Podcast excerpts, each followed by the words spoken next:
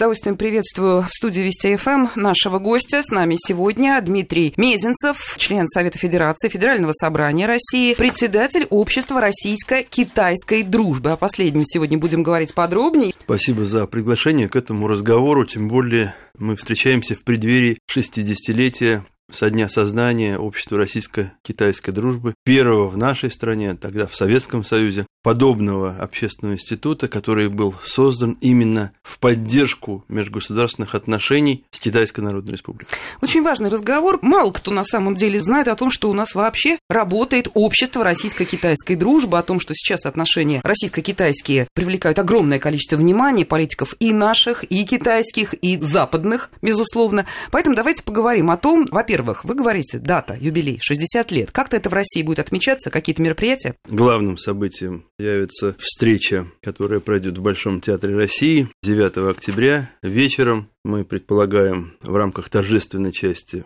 определенный обмен мнениями между российской стороной и китайской стороной. И для нас было особо значимо обращение в адрес руководства Министерства обороны России поддержать нашу просьбу. И ансамбль Александрова откликнулся на это приглашение и представит концерт, который будет посвящен и этому событию, и главное, поддержит и покажет, что традиции, в том числе китайской песни, для ансамбля Александрова, для нашего музыкального искусства и даже для Большого театра, хотя это необычное решение, хочу поблагодарить директора Большого театра, господина Урина, за то, что он предоставил нам возможность собрать россиян, собрать гостей из Китайской Народной Республики, тех китайцев, которые работают в нашей стране, под сводами этого совершенно удивительного театра. И, конечно, мы хотим, чтобы этот праздник был толчком к новой работе, к осмыслению того, что мы должны сделать, к анализу того, что было сделано на разных этапах общества, которое шесть десятков лет, ни разу не прекращая свои отношения с нашим великим соседом, на всех этапах наших отношений, видеть себя более успешным, более энергичным.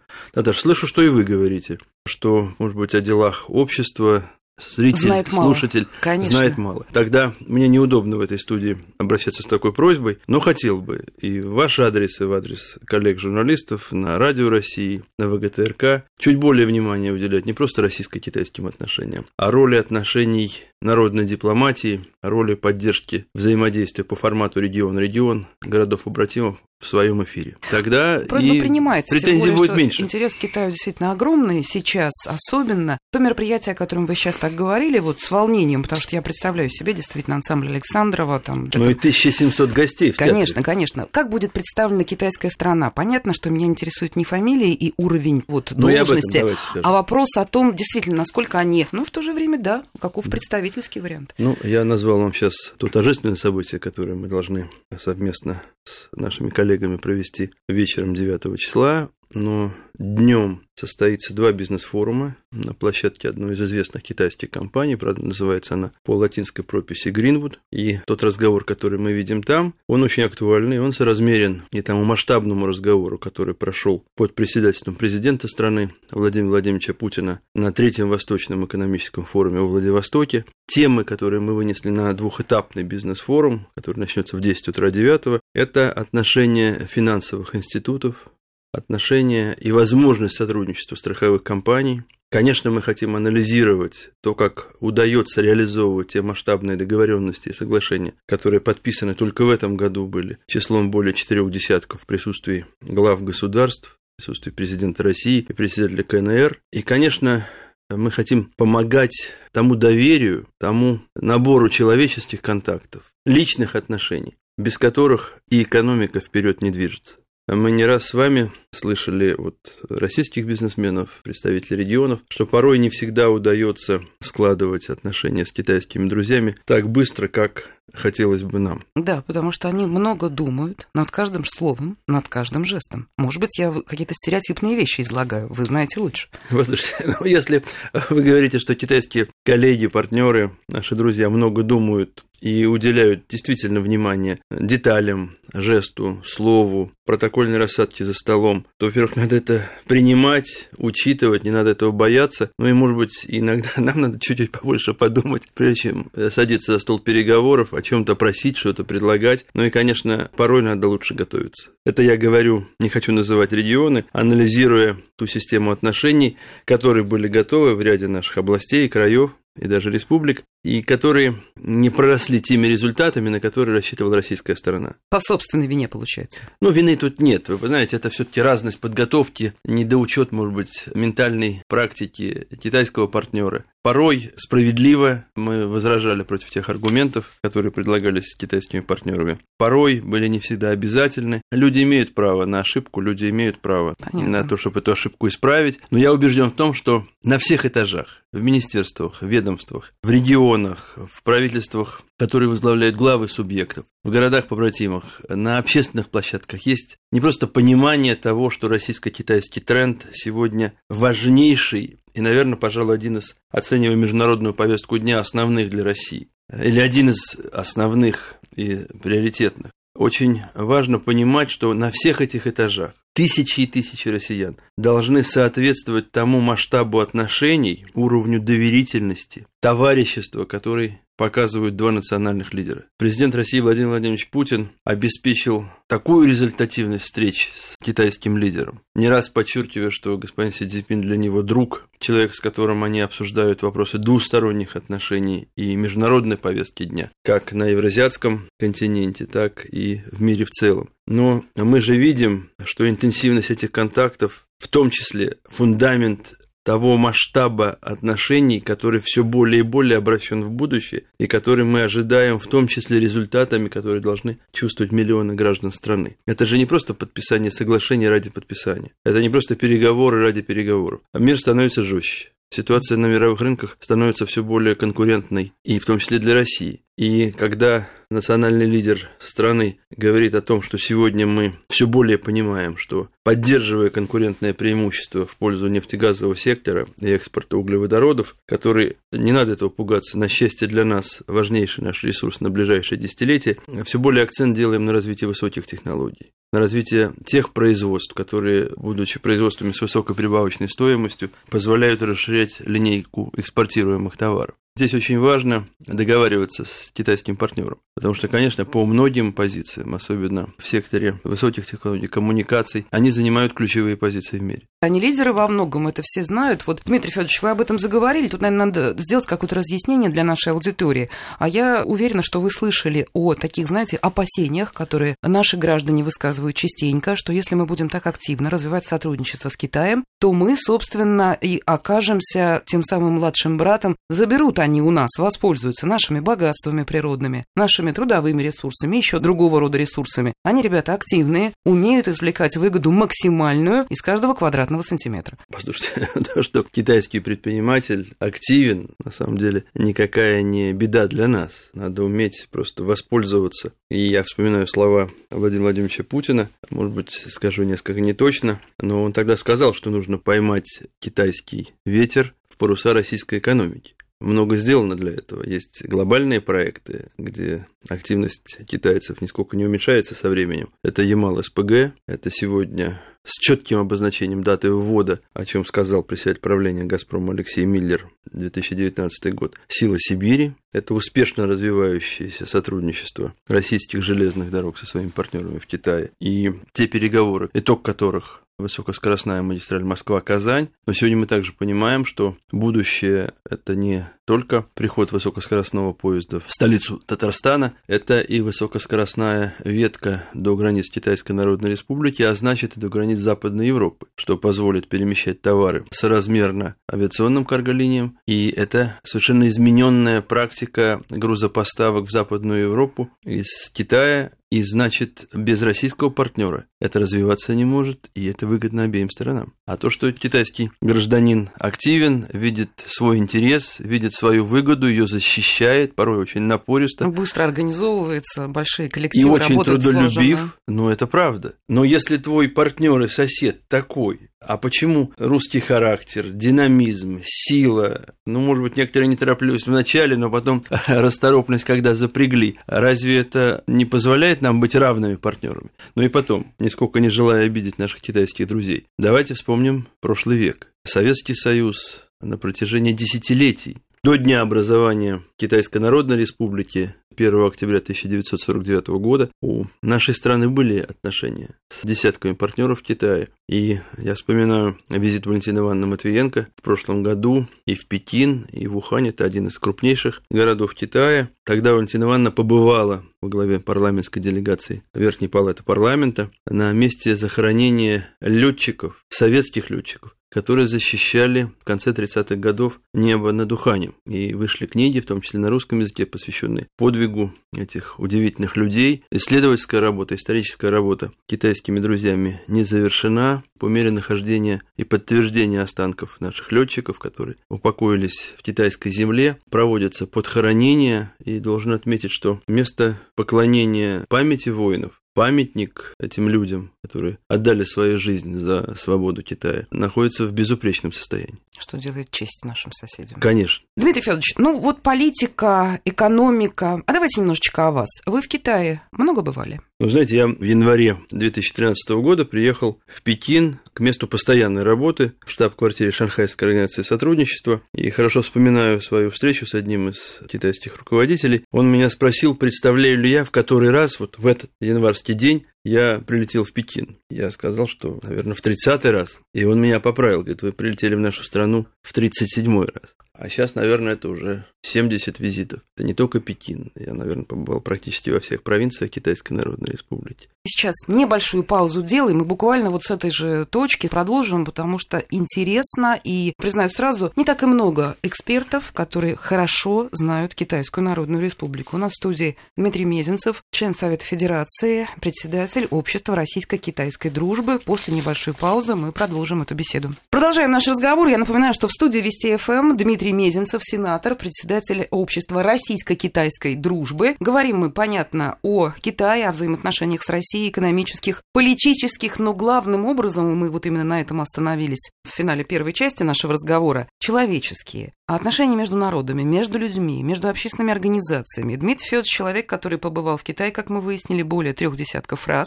Хорошо знаете этот народ. Сейчас задам вам неожиданный вопрос, не пугайтесь, не удивляйтесь. Нам есть чего бояться при общении с китайцами?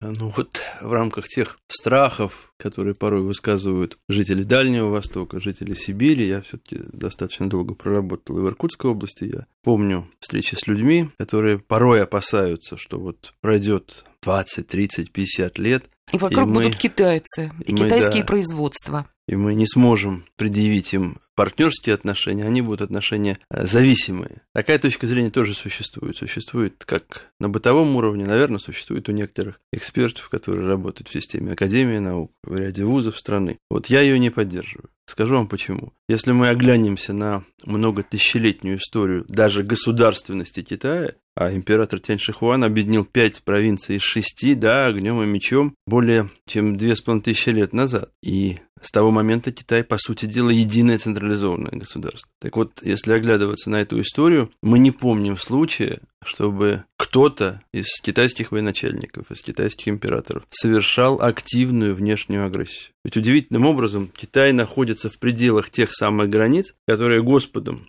и, наверное, талантом управленцев Китая, в том числе, которые поддерживают конфуцианские принципы, находится в одних и тех же географических границах. Да. Мало таких стран, которые предъявляют миру вот такую историю. А чего надо бояться, давайте откровенно рассуждать. Давайте. Бояться надо нашего Абсолютно отставания. Вот, вот правда, технологических вот вам сложно общаться с китайцами? Большое ну, количество, ну, наверное, в том я... числе и личных переговоров, да, вот простого общения человеческого. Даже я приехал впервые в 2001 году по приглашению руководства Центра исследования и развития, это такой think tank при правительстве Китая, при Государственном Совете Китая. А приехал в качестве президента Центра стратегических разработок, а, и мы обсуждали программу совместного анализа в тех сферах, которые были важны для России начала 2000-х годов и которые нисколько не менее на тот момент были важны для китайских партнеров. Более того, один из самых первых двусторонних семинаров, которые мы провели в Александр-хаусе на Большой Якиманке, дом 1, был посвящен не промышленности, не экономике, не взаимодействию в финансовой сфере, а сотрудничеству в социальной сфере и анализу нашего опыта по обеспечению пенсионеров и анализу китайского опыта, который на тот момент был очень скромный. И я даже не хочу называть цифры, которые характеризовали пенсию для пожилых китайских людей. Это разговор был в 2001 году. Тем более, что не все пожилые китайские люди тогда получали вообще пенсию от государства. Ну и сейчас и, не все. Ну, значительно больше, чем тогда. Тот разговор был очень поучительный. Но того Китая 2001 года больше нет. Надо честно говорить, что э, китайский народ благодарен коммунистической партии за преодоление бедности, за то, что на каждом китайском столе сегодня есть тот набор продуктов, который гарантирует определенный комфорт. Сегодня э, председатель Си Цзипин сформулировал важнейшие стратегические задачи построения общества средней зажиточности, и это не только материальный достаток. Китайская мечта – это возможность в таком широком смысле слова гордо смотреть на весь мир. И вот я, э, когда вы говорите, чего боюсь, наверное, боюсь одного, что мы с вами не всегда чувствуем себя равными партнерами в диалоге с китайцами, которые представляют в том числе передовые отрасли. Нам нужно также гордо смотреть на мир. За нами тысячелетняя история государственности, за нами громадная территория, за нами вера в свое будущее, очень талантливый народ, хорошо образованный, расторопный, как мы сказали, может быть, э, долго запрягает, но быстро ездит. И если мы иногда говорим о том, что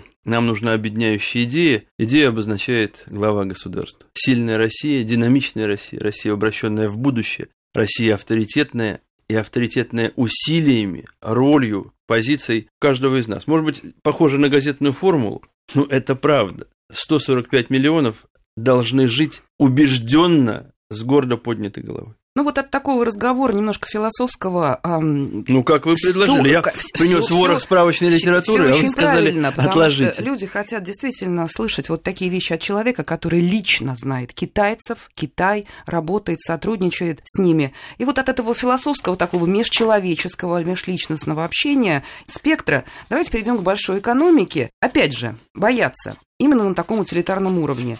Если лидер КНР говорит о том, что большой крупный экономический проект «Один пояс, один путь», да? Глобальный проект. Глобальный проект. И Россия должна в него встроиться так, чтобы свои интересы, свои экономические интересы были, были полностью соблюдены. Вот как вы видите эту работу? Каковы здесь риски? Как нужно себя вести? Какой комментарий вы можете дать? Потому что здесь очень любопытный момент. Знаете, ну, лучше всего на набор ваших вопросов ответил президент России, когда он выступал, будучи главным гостем на высокоуровневом форуме «Один пояс, один путь» в мае этого года. Владимир Владимирович дал очень яркий, масштабный анализ и как ответ инициативу китайского лидера, и как оценку нынешнего состояния и прогноза будущих двухсторонних отношений, и как позиционирование Евразийского экономического союза как партнера одного пояса, одного пути, с привлечением стран Шанхайской организации сотрудничества и даже Осиановской десятки и к реальному экономическому взаимодействию, и сотрудничеству по более широкому набору задач. Я имел честь быть в зале, и я видел, как внимательно слушали концепцию председателя КНР, господина Сидзипина, который в течение 50 минут обозначил приоритеты для Китая сегодня, как автор этой концепции. И следующим выступал, еще раз подчеркнул, главный гость э, китайского лидера, главный гость этого форума Владимир Владимирович Путин. И вот то, что в принципе наш руководитель поддержал концепцию «один пояс, один путь», это очень важно. Но Владимир Владимирович инициатор нового предложения, большого евразиатского партнерства и создание свободных экономических зон и учет интересов стран-членов Евразес. И сегодня, я говорю это э, авторитетно, страны Шанхайской организации сотрудничества, не только члены, но и наблюдатели и партнеры по диалогу, видят экономическую повестку дня важнейшей для пребывания в масштабе и рамках ШОС. Это а на самом деле очень серьезный синтез усилий которые требуют э, сплава национальных экономических стратегий, как э, сбалансированного ответа на приглашение китайской стороны к работе в рамках одного пояса, одного пути. И я понимаю, что здесь э, много сложностей, наверное, есть подводные камни, о которых, может быть, не всегда говорится открыто с высоких трибун, потому что очень важно интегрироваться в программу, предложенную из Пекина, Э, соблюдая и защищая свой национальный интерес. И очень важно найти масштаб своего участия, который не будет опасен в плане снижения конкурентоспособности национальной экономики, и в то же время писаться так, чтобы ты был на следующих этапах будущих десятилетий современен, ну и такое слово не очень люблю, но скажу, адекватен вызовам, потому что вызовы будут складываться не только в рамках проекта «Один пояс, один путь», они будут складываться с учетом развития экономик других стран, которые не поддержали или не вписаны в этот проект, изменение конъюнктуры мировых рынках, на финансовых биржах, курса э, внешних валют, к которым привязаны национальные валюты. И тут десятки и десятки факторов, которые нужно учитывать. Но фундаментом для совместного успеха э, уход от тех страхов, о которых вы говорили, конечно, доверие и уважение друг к другу. Равенство и партнерство в самом широком смысле, в большом и малом. Фундамент того, что один пояс, один путь будет философией развития десятилетий. Я полагаю, именно так понимают это в Пекине, именно так это понимает национальный лидер. Но именно так на это мы реагируем, и президент Путин, и даже вот сейчас на Восточном форуме, в рамках выступления на пленарном заседании, в рамках и встречи с вице-премьером китайского правительства Ван Яном обозначал роль России. Сегодня мы партнеры, и сегодня никто не позволяет говорить с нами как с младшим братом. Хотя, может, кому-то, наверное, хочется. Экономика, политика, говорим о очень важных э, вещах взаимного сотрудничества России и Китая. А какое место здесь, в этой работе, занимает российский парламент? Вы же член парламента, Верхней Палаты. Это ж легко отвечать. По сути дела, создан уникальный, постоянный формат отношений членов Всекитайского собрания народных представителей, членов Совета Федерации и депутатов Государственной Думы. Раз в год попеременно в обеих столицах, в Москве и Пекине, встречаются парламентарии для обсуждения очень предметной по четырем основным направлениям повестки дня взаимодействия. Не только ради подготовки и сверки позиций по совершенствованию национального законодательства, а по формированию единых позиций и подходов, которые касаются международной, подчеркну, и региональной повестки дня отношений субъектов Федерации и провинций Китая. Важно отметить, что Валентина Ивановна Матвиенко неизменно оказывает особое внимание работе с китайскими парламентариями.